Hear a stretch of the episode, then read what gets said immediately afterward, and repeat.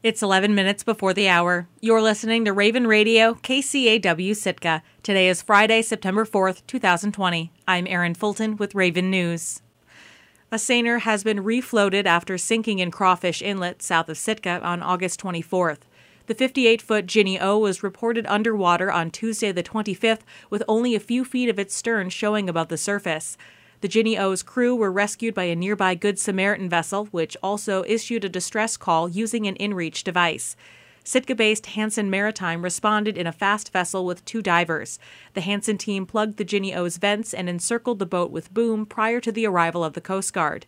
Dave Peichel, the regional supervisor for the State Department of Environmental Conservation Spill Response, says that over the past week, the Ginny O was refloated using lift bags. Most of the 1,800 gallons of fuel on board were pumped out and containerized, with only a light oil sheen visible from bilge residue and the usual surface oil on an engine. A transit plan is being developed to return the Ginny O to Sitka. Peichel says that there is visible damage to the bow of the Ginny O, but the cause of the sinking hasn't been officially determined. The Ginny O is registered to Kai Malakote of Sitka.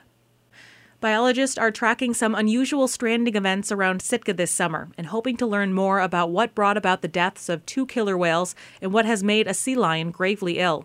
KCAW's Robert Woolsey reports. The most recent stranded killer whale was found beached on Payne Island near Kake in August.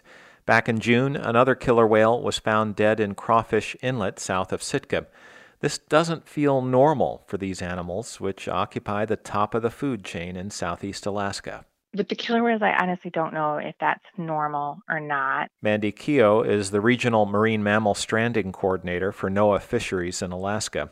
Dead killer whales simply aren't seen that often. I, I think it's kind of unusual to have killer whale strandings in general, and some of that may just be you know, there's a lot of coastline, and so if a killer whale